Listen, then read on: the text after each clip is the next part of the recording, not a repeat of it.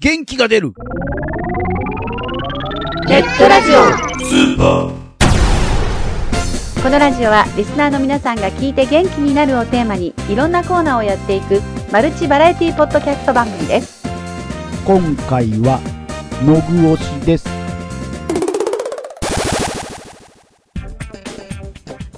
改めまして、この番組のナビゲーター、新年度ですね。のぐのぐです。そして、同じくナビゲーターの別れの季節出会いの季節永遠の85歳ここですはい。えー、ね、あの、4月入っているんで、もう別れじゃないと思うんですけどね。でもまだ引きずってる人もいるでしょ、あー、別れたっていうことをね。はい。うん、だからさそのさなんかさ男女の中みたいな言い方しないでよえ？ほら、そんなことないよ。うん、職業的にもさあの部署から一人いなくなるとその引き継ぎとかでうん。いろいろあるじゃんいや、それはもう2月3月中に終わってるでしょ。あそう 4月はもう新天地に行ってるでしょ。あうちが遅い？どうですか？新年度迎えて、はい。のぐのぐはいや、それよりもう何、さらっと何、今年初めてな収録なんですよ。的なことはもう触れない。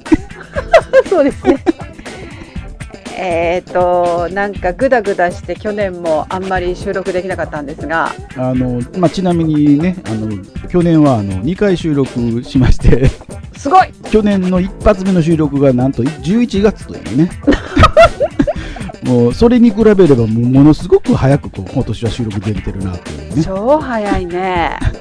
じゃあねここから年末までない？え？え？すごいできた できた番組だね。何？なんで？どう、どう丸めたらそこに、そこについた？えもう私的にはすごい偉い子になってる。自分で。え？そうなの？だって去年2回が11月でしょ？そうで今年が4月1本目でしょ？ねもうこれ以上できた子いないでしょ？あれ、どこ基準なのかがわからないけど、まあね。うんはい。もうそれはもう何でもここ基準や。まあ、今年も、えー、のぐ押しということで、去年、去年からね、はい。えー、できてる新しいコーナーを一応引き続き今年もやっていこうみたいな。引きずって。え？引きずって、え？ー、え？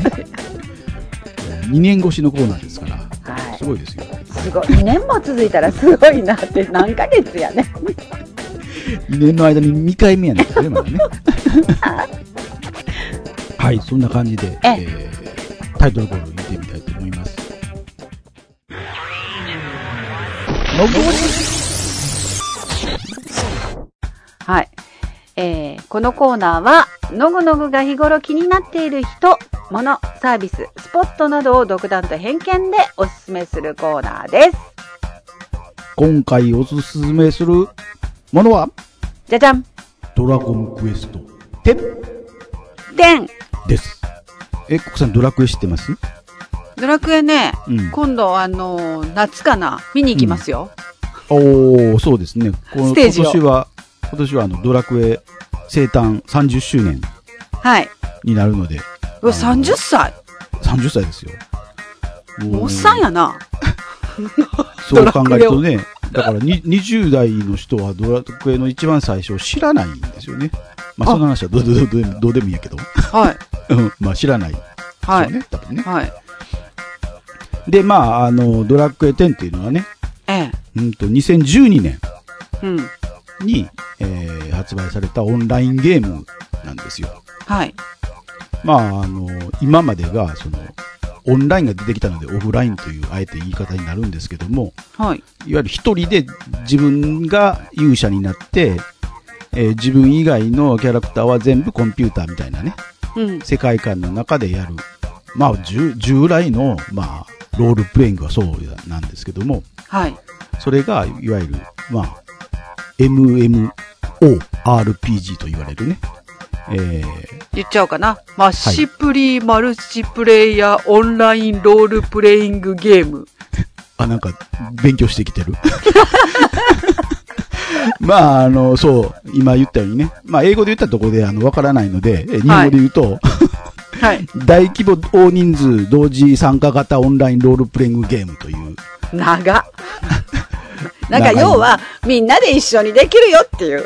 そうそうそう。同ねじ時間を共有するというかね。まあ、まずうん同じ時間を共有するって言ってまた何のことやわからないので、えーまあ、一緒にパーティー組んで、あの、戦う、戦ったり、ストーリー進めたりできるよっていう感じかな。ねうん。そうそうそう。今まででいけば、うんそのオフライン、要は自分だけだったので、はいあ。そ、あそこのあのボス、中ボス倒せないよっていう話を、その、どっか、職場であるとか、学校であるとかでね、してたのを、今は、それをゲーム内でして、じゃあ一緒に行こう、一緒に倒しに行こうって言って倒しに行けるわけなんですよ。何、何、誘いに行けるわけ？ここちょっと難しいねんから、あんたもちょっと一緒にやってや、みたそういな。そうそう、そういう、そういうことですよ。だからみんな、要は同時にゲームをスタートしてるわけじゃないから、はい実力差、レベル差があるわけですよね。ええ、ええ。じゃあ、レベル強い人は、レベル弱い人の手助けを、ができる。要は手助けを、ヘルプを頼むことができるっていう。簡単に言うとね。はい。うん。そうか。もうゲーム内で知ってる人知らん人関係なく頼めるってことやね。そこあでー。そういう人もいるわね。うん。まあ、チャットが画面に表示されるんですけど、チャットの今種類があってね。はいあ。の、周りの人に言うっていうチャットと、はい誰々、要は、あの、フレンドの誰々にチャットするっていうのとか、いろいろあるわけなんだけども、そうはいまあ、あの、なんちゅうんですか。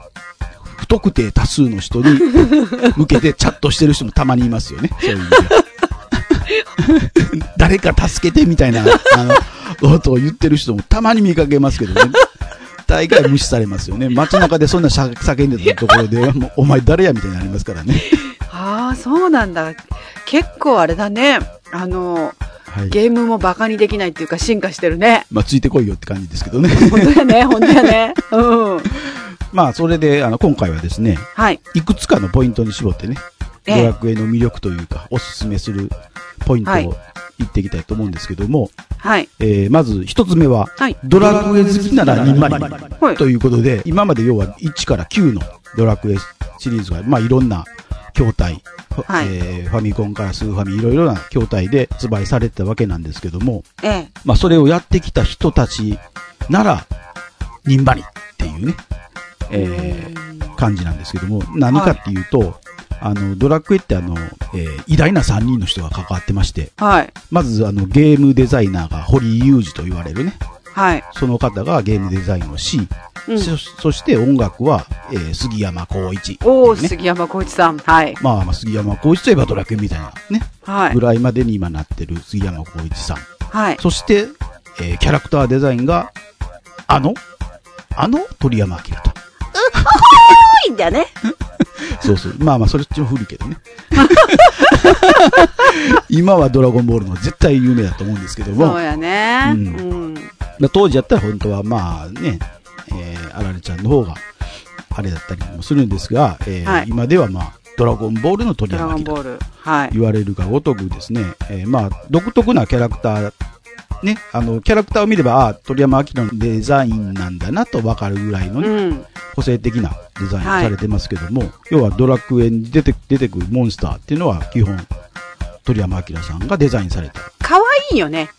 そうですね。うんあのー敵でありながら何かこう可愛さがあるみたいな。ところは否めないですよね、確かに。うん。だドラゴンボール見ててもそうだもんね。うん、そうですね。あのーもうちょっと具体的に言うと、主人公キャラ、ね、勇者の自分のキャラっていうのは、はい。最初にキャラデザをするんですよ。はい。まあ、あの、顔の輪郭とか、目鼻立ちとか、はい髪型とか、っていうのを一応自由に選べて、はい。プレイヤーが、まあ、別々な顔してるうんわけなんですよ。まあまあ、もちろん同じものを選んでしまえば同じ顔になっちゃうんですけども、ええ。まあ、それぞれが選ぶので、結構個性的な、それぞれの顔に、顔立ちになるんですが、はい。あるパターンをしてしまうと、むちゃくちゃ孫悟空みたいな感じになるんですよ。まず髪型が孫悟空やん的なね。ものから始まっての、もう、明らかにみたいな感じになるという。だから、それ、それを選ぶともう完全に、あ、鳥山キャラみたいなね。ものになってしまうぐらい生かされてるというかね。う。うんん。まあ、それが一つにんまりだったりとか、あと、はい今先ほど言ったように、杉山浩一さんの音楽で、うん歴代のあの、ドラクエに使われた BGM、戦闘 BGM であるとか、フィールドとか、酒場とかの BGM が、はい。今回はすべて、えーオーケストレーションされた音楽で流れるので、ひ非常に、まあ、それを最初に聞いたときはやっぱり、おーっていう言葉がやっぱり出ますよね。あれなんかこう、音なしでやってるより、音ある方がテンション上がってくるよね。やっぱりね。そう、音楽っていうのは非常に、うんまあまあ、映画とかでもそうですけども、はい。なんかこう、すごく演出されるというかね、場を盛り上げる一つの要素ですよね。で、また、このドラクエの音楽っていうのは、それこそ本当にあの、交響曲っぽい楽曲があったりして、うんうんうん。本当に普通のね、あの、交響楽団とかが演奏したりとか、うん高校の吹奏楽部が演奏したりとかってうんするぐらい、うん結構グレードは高いよね。まあ、それはもう、杉山浩一さん様々みたいなところ小 一さん様様って。まあ、みたいなところがありますよね、でも。うん。まあ、それを想定して作曲多分されてるだろうなというふうには思いますよね。だって変な話、幼稚園の子から、うん。もうね、のぐのぐ世代ぐらいの人まで、うん。わかるじゃない？ドラクまあエの曲って。ね。おオープニングとかはね、そう。あの、出だしを聞けば、おってわかりますよね。でさ、なん、何の曲かわかんないのに、この曲知ってるっていう風なのもあるじゃない？反対に。にドラゴンクエストわかんなくても、曲聞くとなんか出てくるみたいなね。うんうんうん、それはやっぱす、すごいよね。クオリティ高いよね。そうですね。うんいや、音楽もやっぱり外せないなって、ゲームやってる人には外せないんだろうなっていうのはすごいわかりますね。うんはい。まあ、そ、そんな感じなのは、まず第1点。はい。で、えー第2点目がですね、はい。戦闘が楽しい。うん。なんですよ。ロールプレイングな付き物の戦闘なんですけども、はい。えードラクエっていうのは、あの、一つずっと統一されてるのが、コマンド形式の戦闘スタイルなんですね。はい。いわゆる戦うとか魔法を使うとか特技使うみたいなうんものを選んだ後に、まあ戦うはそのまま戦いますけども、うん魔法って選ぶと次魔法の種類が出てくるから、その魔法の種類を選んでうん。唱えるね、演唱が始まって、うんで魔法を放つっていうちょっと時間差があってから攻撃するんですけども、はい。で昔のコマンドのいいところって、うん。コマンド表示が出てる間にトイレに行けたんですよ。いわゆる、いわゆるコマンドを待ちしてる間は、時が止まってる的なね。うん。選ばない限りは次、次のステップ、敵も攻撃してこないみたいなものだったんですけども、はい。今ではですね、ほっとくと敵攻撃してきてあの死んじゃってるみたいなね。トイレ行けない。そうそう、ポーズも効かないですから、はい。いわゆるそこがえオンラインの特性というかね、うんとこなんですけども、要は自分以外もそこの世界にいますから、自分だけポーズできないんですよ。そうか。はい。そうか。自分一人でやってる時は自分のペースでいけるけど、はい。仲間とやってるから、はい。ちょっとタイムトイレっていうわけにいかないんだ。まあしてもいいけどね、うんそのキャラクターはじっとしたままになるだけなんでね。あー、あー、なるほどね。うん。そこはもうずっと時間は流れた状態でコマンドを入力しながらみたいな、ドキドキワクワク、あの、みたいなね、あの感じですよ。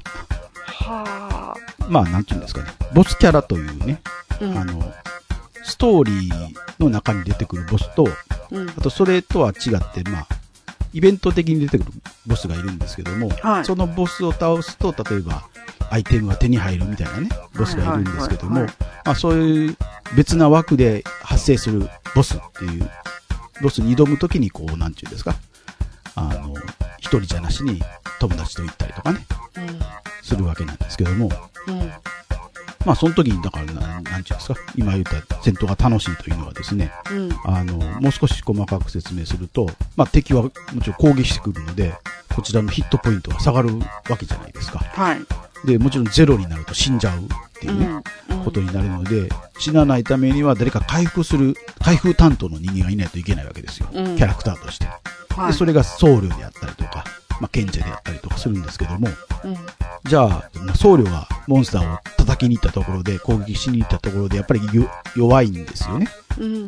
回復だけをしてる人が、人なために。はいはいはまあ、基本4人でパーティー組んでいくんですけども、い。うん。4人のそれぞれの役役割、あ職業になるんですけども、はい。今言ったそう、回復は僧侶がするとか、うんじゃあ、あの、攻撃にしても、あの、戦士のように武器を持って、その武器で攻撃するタイプと、うん。まあ、魔法使い、魔法で攻撃するタイプと、うん。あとはもう少しちょっと異質なんでいくと、ブーメランとかって武器は、あの、な、ブー投げますから、ブーメランをね。はい。あの、距離、距離感があるんですよ。うん。一言で言うと。はい。ブーメランは、だから、近くにいなくても、ちょっと遠く離れたとこから攻撃できるみたいなね。画面自体が 3D の、それぞれキャラクターが見えてる画面なので、はい。位置関係が非常に重要になってくるんですよ。うんボスがいて、自分がいて、周りの、あの、パーティーの人たちがいるっていう。で、まずね、ボス戦で、あの、最初に一番衝撃を受けるのが、はい。ボスの大きさなんですよね。ちっちゃいボスキャラもいるまいますけども、はい。すごくでかいボスキャラもいるんですよ。こちらのキャラのそれこそ2倍3倍ぐらいな 大きさな。もうん。うん。うそれだけでこう、あ圧倒されるといううかね、ん。うん。うん。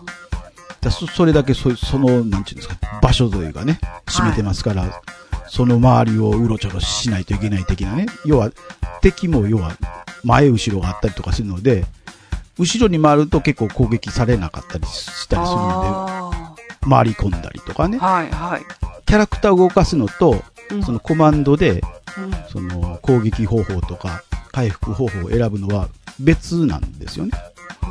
だからし極端な話、動きながらコマンドを選んで、うん。で、どっかで、例えば特技を使って何か攻撃するとか、特はあまあ、魔法を使って回復するとかっていう。動きながら的なことが出てくるわわけなんですよね。だ敵もだから、あ物理攻撃してる、要は武器を使って攻撃するのか、魔法を使って攻撃するのかが、うんまあ、表示で見てわかりますから、うん。あの、例えば、物理攻撃は距離離れてると届かないんですよ。で、例えば、てボスのボスが、あの、誰か、要は、ターゲットを決めて攻撃してくるときに、距離離れてると、うん。近くになるまでこう、実際の攻撃がされないので、間に、その、ターゲットされてる人間と、ボスキャラの間に割って入って、ずっと遠ざけとけば、攻撃されないんですよ。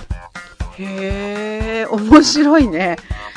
そうなんだ。その時、その時に出てくるのが、うんあの、重さ、要は、相撲のように押し引きするわけですよ。はい。で、重さっていう実は概念があって、はい。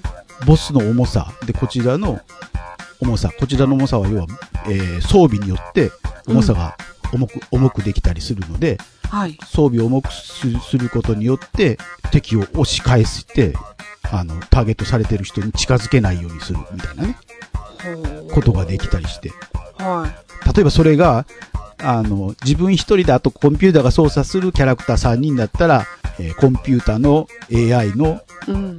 コードパターンだけが頼りになりますけども、うん。これが人間4人、全員人間が4人でやってると、もう、キレッキレの動きをするやつもいれば、うん。もう、おいおいっていうぐらいの、そうね。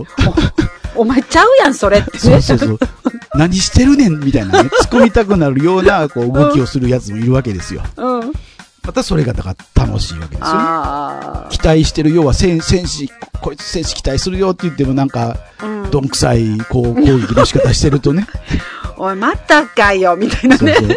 そこでそれはないよ、みたいなね。でも、それがまたよりリアルっぽいよね。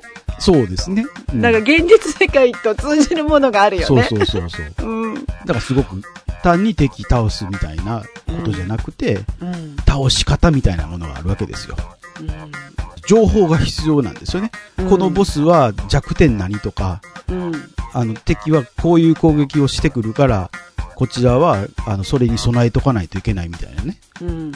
ものがあったりするんですよね。だからそれを、あの、熟知してないと、むやみやたらに、要は力押しで、脳筋で戦いに行っても勝てないよっていう。ああ、頭も使えよと。そうそうそう。がね、情報なしに行っても、うんあの、勝てないし、で、1、2回戦ったところで、それ、それを全て把握もできないんですよ、またね。うんじゃあもう何？ファミコン時代のドラクエとは運命の差？もうそうですね、ある意味。ゲーム内でしかヒントを出せなかった時代ですよね。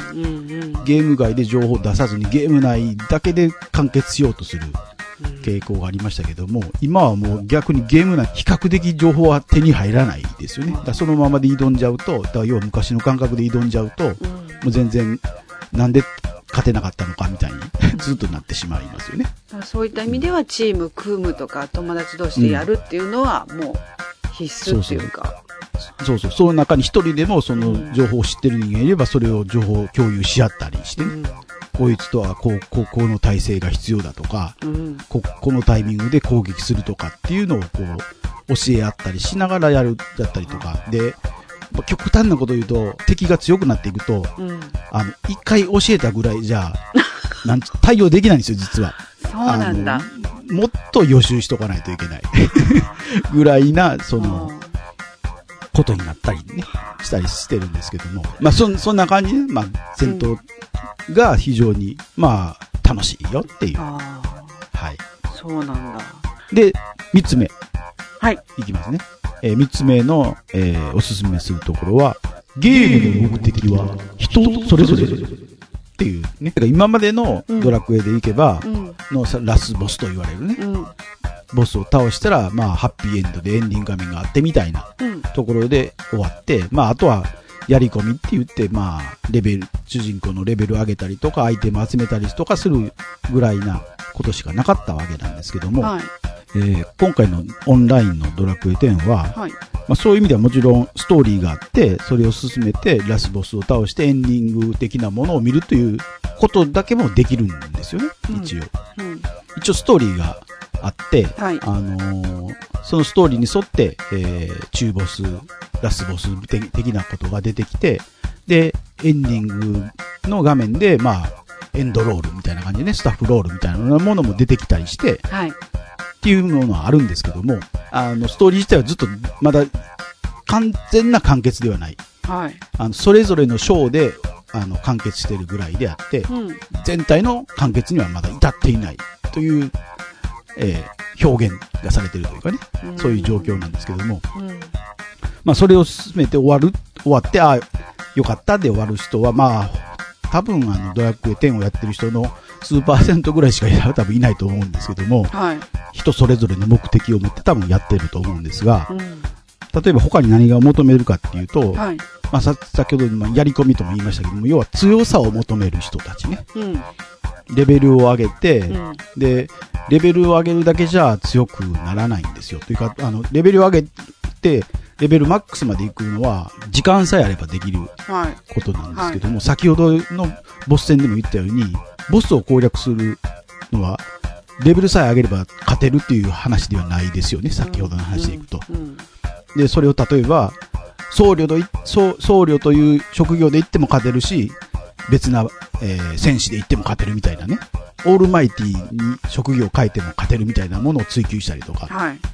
っていう人もいれば、はいまあ、もう僧侶だけを極めるんだっていう、僧侶だけやったら、あの、どのボス戦いに行っても、戦いに行けるよ、みたいな人もいるとかね。で、その強さは、その、レベルだけじゃなくて、先ほど言った装備に関しても言えるんですけども、うん装備って基本的に、まあ街中で、要はゲーム内の街中で売られてる装備っていうのはもう、ヘッポコ装備しか売られてないんですよね。うんあんまり。で、実際に強い装備というのは、まあ昔でいけば大体その、それが、なんかボスを倒せば手に入るとかだったんですけども、ドラクエ10の場合の強い装備というのは、いろんな耐性効果。はい。先ほどボスがいろんな攻撃をしてくると言いましたけども、例えば魔法の攻撃をしてくることによって、こちらが状態異常。うん。えー例えば混乱してしまうであるとか、はい。怯えてしまうであるとか、は寝てしまうであるとい。か、寝ちゃうんだ。はい。ね、寝る、そうそう、戦闘、戦闘中に寝たりもするんですよ。はい。とんでもないことでしょ。こらって感じやんね。そうそう、そうそう。例えば、一人だけ寝たと。うん。いうことになると、他のキャラクターが、そいつを、まあ、魔法を使って起こすこともできるし、はい。で、魔法使えない。要は、その魔法は、えー特定の職業しか、あの、得得できないものであれば、はい。別な職業の人はどうやってそいつを起こしに行けるかっていうと、あの、動作で、突っ込みっていう動作があるんですよね。はい。なんでやねんみたいな。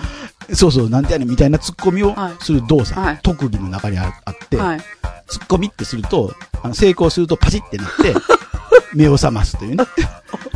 寝てるやつに、お前なんで寝たんねんみたいなね。そうそうそう。まあ、いわゆるそうやって状態異常を起こしたりする、したりすると、非常に戦闘が不利になるわけですよね。はい。なので、その、例えば、眠りを、えー100%ガードするっていう体勢を、うん防具によってうん、その体勢がついた防具を、えー身につけてておけばうんいいとかね。寝ない。そう、寝ない。100%にしとれしとけば寝ないし、で、それが例えば50%とかのうん。中途半端な、あの、体勢だと、まあだから、サイコロと一緒ですね。2分の1の確率で寝ないだけあな、ーだけで、寝る可能性があるので、ああの、強くなり、強い人は、やっぱり100%にしとくわけですよね。あ防具によってその体勢ー。をうんいろいろ付加していくことによって強くなるっていうね。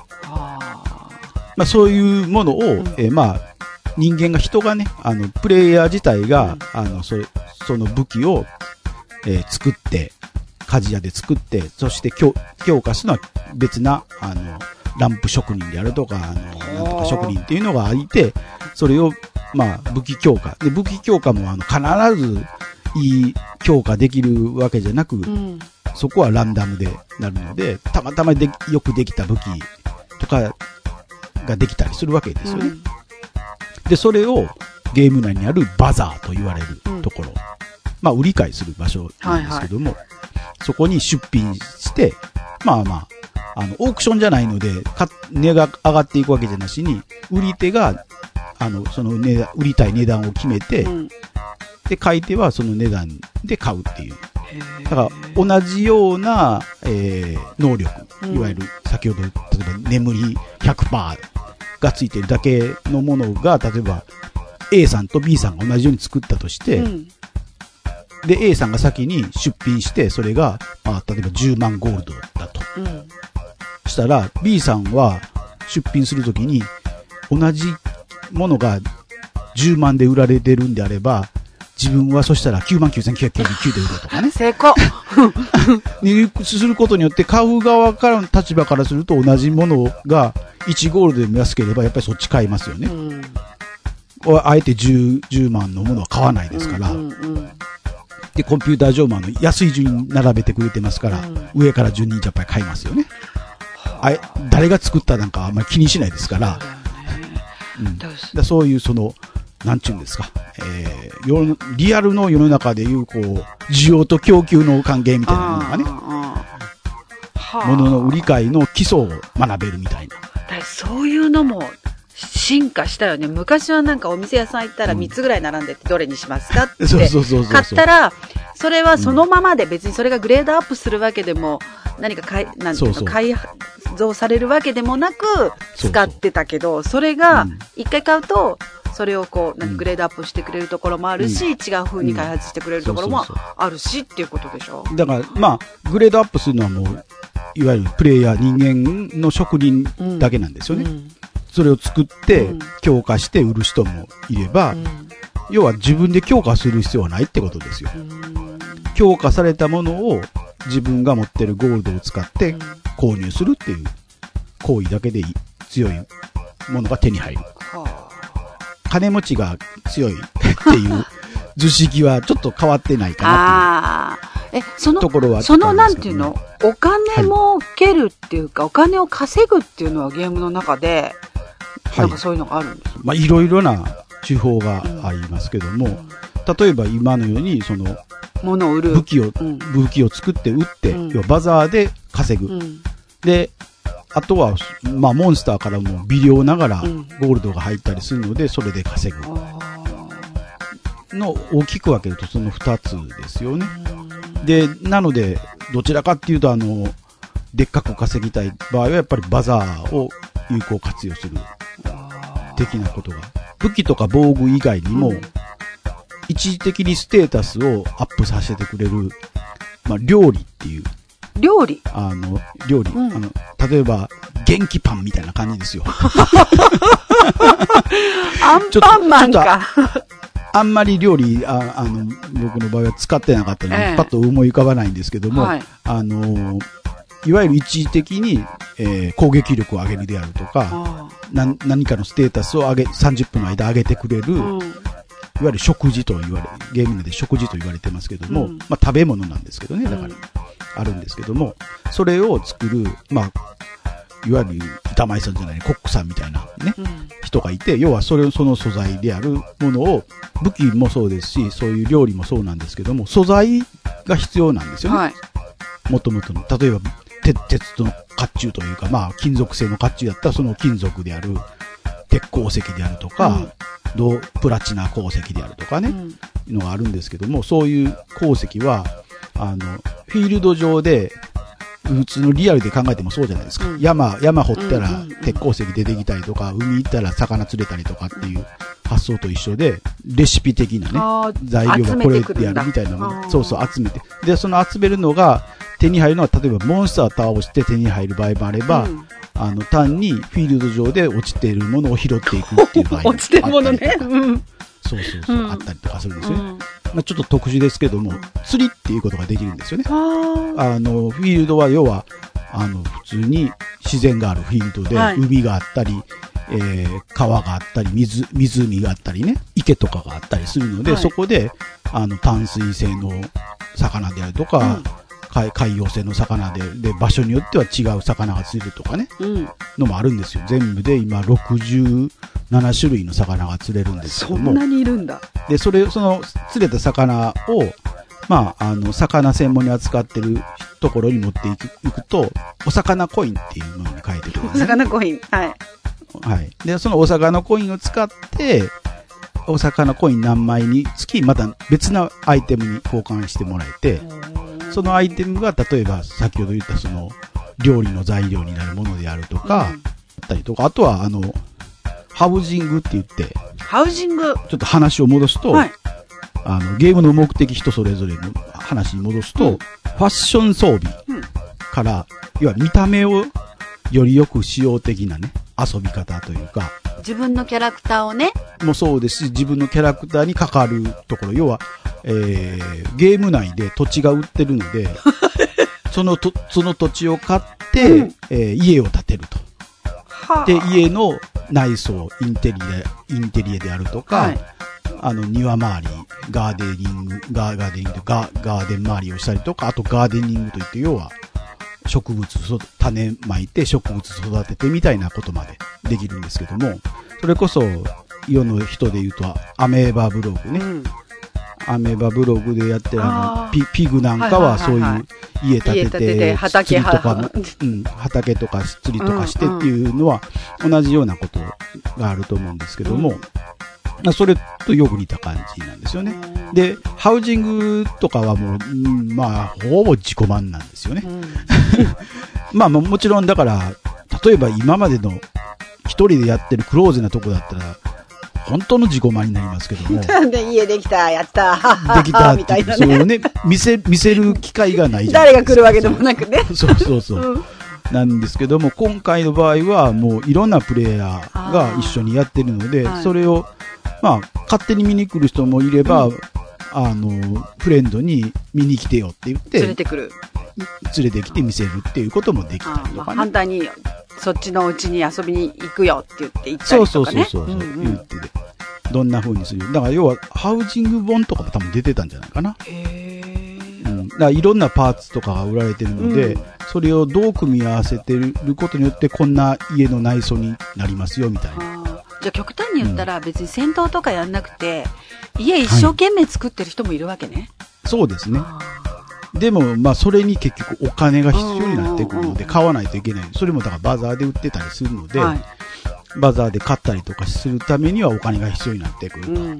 で、例えばハウジングで、あの、ハウジングの範囲内でお金を稼ごうとすると、先ほど言ったガーデニングがうん非常にポイントがあるんですよね。はい。種を植えて、うんいろんな植物が、もちろん種自体がどんな種かっていう種類があるので、はい。それを選んで、育、それを、えー育てて、はいえー収穫した花とか実によって自分の服装ありますよね。はい。例えば、戦闘服だからって、あの、T シャツとかもあるわけですよ。え？見栄えが。え？あで、ビキニとかね、水着とかもあったりするんですよ。え、転んだらすぐ怪我するやん。うん。でもあの、能力を見ると、実はだから、それはドレスアップという、いわゆる見た目と元々の性能が別だったりするんですよね。見て、本当はこれ、このゴツゴツした装備なんだけども、うんあの、見た目上はビキニにするみたいなね、あの、ことが設定ができたりするんですけども、はいそうやってあの、ファッションうん。ですね、服装をうん自由に、要は、あの、それこそ女子であれば可愛くうん。着飾ったり的なね、ことができるんですけども、はい。それに、えー例えば、売られてるものが全部統一だったら、よ、よく似た形になってしまうじゃないですか。うんそこを、あの、個性を出すために、その先ほどの、えー花を育てた、その花によって色をつけることが、衣装の色を変更することができるんですよね。それによって同じデザインの衣装でも、色違いにすることによって、バリエーションが出るというかね、うん。全然違ったイメージになる、なるみたいなね、ことができて、もうだから、無数ですよね、そうなってくると。作り手というか、うんあの、プレイヤー自体の個性がそのまま反映されるみたいなうん。服装を作ることが、無限ではないかもしれないけど、むほぼ無限に近いぐらいなバリエーションにはなるぐらいなね。うんで、それも結構だから定期的に新しいそういうドレスアップ用のものが、はい。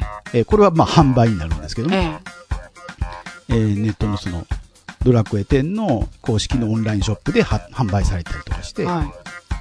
そう、それこそ流流行的な、それこそゆ浴衣、夏場でやったら浴衣売られたりとかね、はい。あの、その時期時期に応じたうん服装が売られてるので、それを着るのがまあ、トレンディーなのかどうかわかんないけども、まあ、あ買ってる人がいたりとかね。はいもうクリスマス時期になったらサンタさんみたいな格好してるのがそうそうそう。溢れてるみたいな。そうそうそうそう。そういった、あの、服装でこう遊ぶみたいなね。うん。服装とかそういう見た目で遊ぶみたいな。それぞれのうちの一つうん。だったりとかね。はい。魚釣ったらね、うん実は家の中に水槽が置けるんですよ。で、その水槽にその魚、釣った魚を入れておけるとかね。あ、売らなくても買えるんだ。ペット感覚であ家に水槽を置いて、で、き規模が大きくなる。要は例えば、サメとかも釣れるんですよ。うん。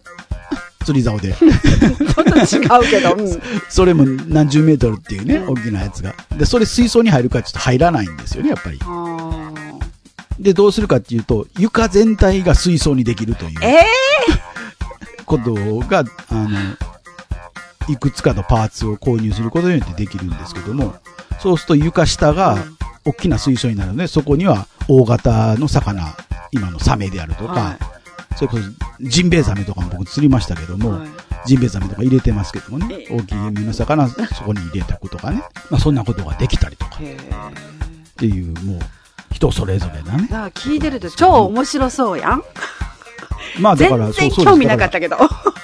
戦うだけじゃないっていうね。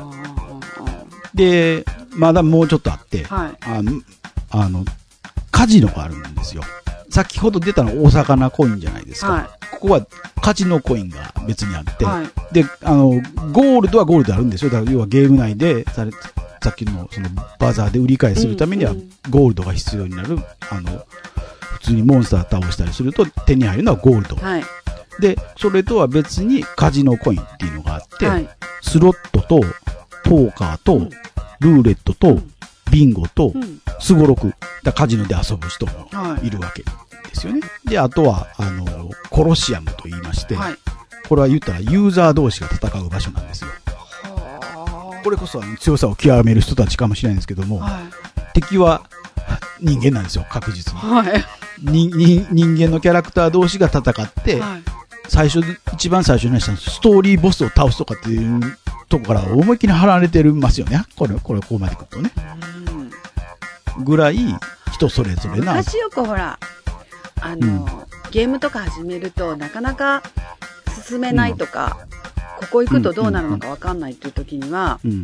攻略本みたいなのが出たりとか、うんあの、こうやればいけますよ、みたいなのが、うん。あの、ホームページとかでアップされてたりとかってのあったじゃないですか。うん。それぞれの。はい。これドラクエは？そういうのはないの？はい。で、まあ、それも含めて、4つ目のおすすめポイントに行きます。はいはい。で、4つ目は実は、えー、プレイヤー同士のコミュニケーション。うん。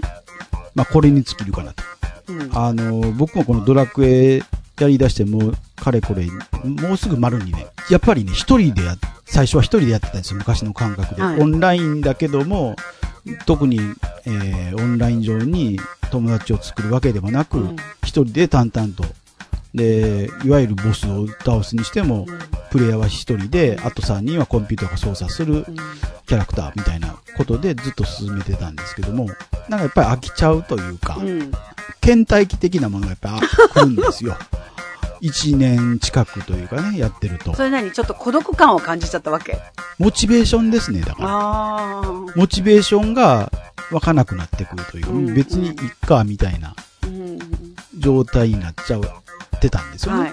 で、そこを今のモチベーションに戻したのは、やっぱりゲーム内でのコミュニケーションかなっていう。うん。最初は実は、まあ、リアル友がやり出したので、うんその人間と、えー一緒にネットでゲーム内で合流してっていうようなね、とこから始まったんですけども、はい。ある程度経つとその友達が、まあ言ったらネット内でフレを作り出したので、で、で、フレを作り出すと、まあいろんなことを、フレとこうこうこんなことしてとかっていう話を聞くと、あ、なんか自分も作ってみようかなみたいになって、うんで、そこからフレーとか、チームっていうのがあるんですけども、チチームに所属することによって、いろんな、あの、交流ができたりとかね。で、大体どのチームもそうですけども、あの、チーム内でログインすると、画面の情報で要は、チームの人がログインしたかどうかが分かるようになってるんですよ。うんまあ、あの、いわゆるスカイプのログイン状態が見えるのと一緒で、うんあ、誰々ログインしたなっていうと、そのチーム用のチャット画面があるので、うんそこでまあ、あの、こんにちはとか、あの、あい挨拶はしようねぐらいが最低限のルールだったりするんですよね。で、まあ、いろんなチームがありますけども、チームを選ぶときに、社会人以上、要は学生さんお断り的なチームを僕は大体選んでるので、うん大体まあ、そういうチームになると、まあ、挨拶は最低限しましょうね、みたいな。大人としてね。そうそうそう、大人としての暗黙のルールがうんあったりとかね、するので、そういうコミュニケーションを取ったりとかっていうのが一つあったりして、それがモチベーションにつながったりとかっていうのがあるんですけども、はいまあそれはそれで一つの楽しみ方。その中で要はゲーム進行するんじゃなしにチャットだけで盛り上がるとかね、うんゲームの話だけじゃなしにお互いの話を、まあ仲良くなるとしだしたりとかね、したりすすることもできたりとかっていう。あとはその、ゲーム内ではそういう感じのコミュニケーションなんですけども、うんまあ、大きな意味で言うコミュニケーションで言うと、ゲーム外で、例えばゲーム攻略ブログを書いてる人が、まあ、たくさんいたりするわけなんですよ。あ、いるんだ。はい。はいで、あの、まあ、それ、それよりまあ以前にその、ゲーム攻略ウィキと言われる、ウィキペディアのウィキでリ、キ？そのゲームに関してのウィキが、例えばこのエリアにはどのモンスターがいて、うんとかっていう情報とか、先ほどの釣りの、釣りであればう、んど、どこそこの釣り場はこの魚が釣れるよとかね。はあもっとす進んでいくと、攻略動画と言われるものがあって、いわ攻略動画。ゆる先ほど言ったボスキャラを倒すのに、鉄板と言われる構成で倒す倒し方もあるんですけども、はい要はそれでも勝てるのが分かってしまっているので面白くないっていうことで、うん自分なりの倒し方を編み出して倒そうじゃないか的な、ちょっと変わった人たちがやっぱりいるわけですよ。はい、はい。そういう攻略ブログとか攻略動画を見て情報を得るっていうかね。なかなかその自分一人ではそこまで研究というかね、うん。調べることはできないので、はい。インターネット上にあるそういう情報を拾ってきて、で、それを参考にして自分で挑むみたいなことが、まあ今の、まあ昔、昔でいう攻略本なんですけども、うん。今のこのインターネットの攻略ブログであるとか、攻略動画っていうのは、別に公式でもなく、うん。ユーザー、それぞれのユーザーが、思い思いで、こう、アップしてるというかね。いろんなところでこう情報をかき集めることができる。そうですね。で、できるし、かき集めないと追いつけない。ついついていけないというかね。うんだからそれ抜きでは、あの、どうしても苦労してしまうというか、うん。昔のやり方をでやろうとすると、限界があるんですよね。だもちろんあの強い人がや書いてるので、その人のの動きと同じような動きができないんですよ、やっぱりね、最初は。はいはいはい。それをできるまでやるか、うんそれともうちょっと別な人のがやってるようなやり方を見つけてきて、うんやるかっていう判断になりますからね。自分のクリアの仕方もいろんなところからチョイスして。そうそうそう。まあそんな感じなのが、あの、プレイヤー同士のコミュニケーションというかね、はい。まあいわゆるコミュニケーション全般的な、うんそのネインターネットを使うということが非常にゲーゲームをやるのに欠かせなくなってるかなっていううん。感じですよはね。い。まとめますと、まああの、まあロールプレイングもこう、発展進行形な感じかなというふうに思いますね。はこれが完成形じゃないと思うんですよ、多分。い。まだ、まだ進化する。うん。まだ多分進化すると思いますね。あ一応今の現状でのドラクエでのこの形というのはこういう形だよというだけであって、あ。はい。今後どうなっていくかはまた、今後の展開次第かなっていう感じですけどね。まあそんな感じでね、ドラクエ10おすすめです。CM の後はエンディング。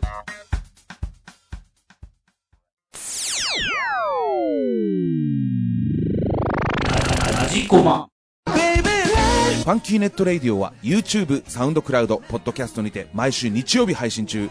ファンキーでいやらしくて真面目なシンガーソングライター浅川隆が一人でベラベラ喋ったりミュージシャンをはじめいろんなジャンルのゲストをお迎えしてお届けするグッゴーでハン!なラジオでございます。リスナーのリクエストにお答えする弾き語りなんかやっちゃったりしてね。 Funky Net Radioは毎週日曜日配信中。お時間のある時にぜひぜひ聞いてください。Funkinet Radio. 元気が出るネットラジオ。スーパー。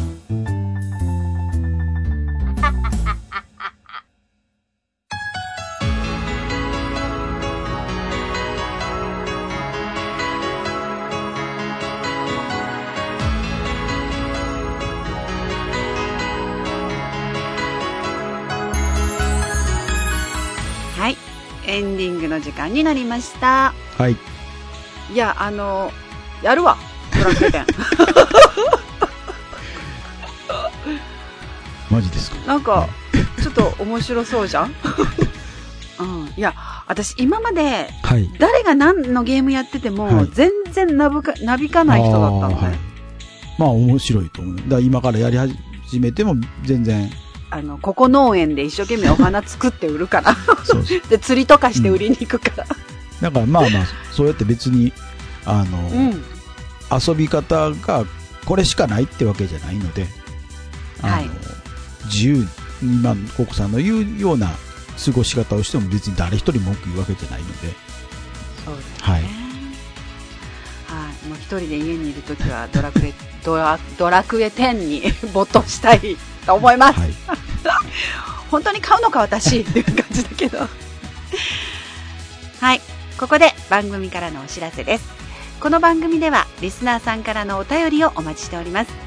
番組サイトにありますメールフォームよりお送りください。また、記事の更新はツイッターでもお知らせしていきますので、こちらもぜひチェックしてください。チェックチェック。あっという間にお別れの時間になりました。お相手はのぐのぐと、ココでした。それでは、次回更新までお楽しみに。それじゃあ、バイちゃんね。誰これあられ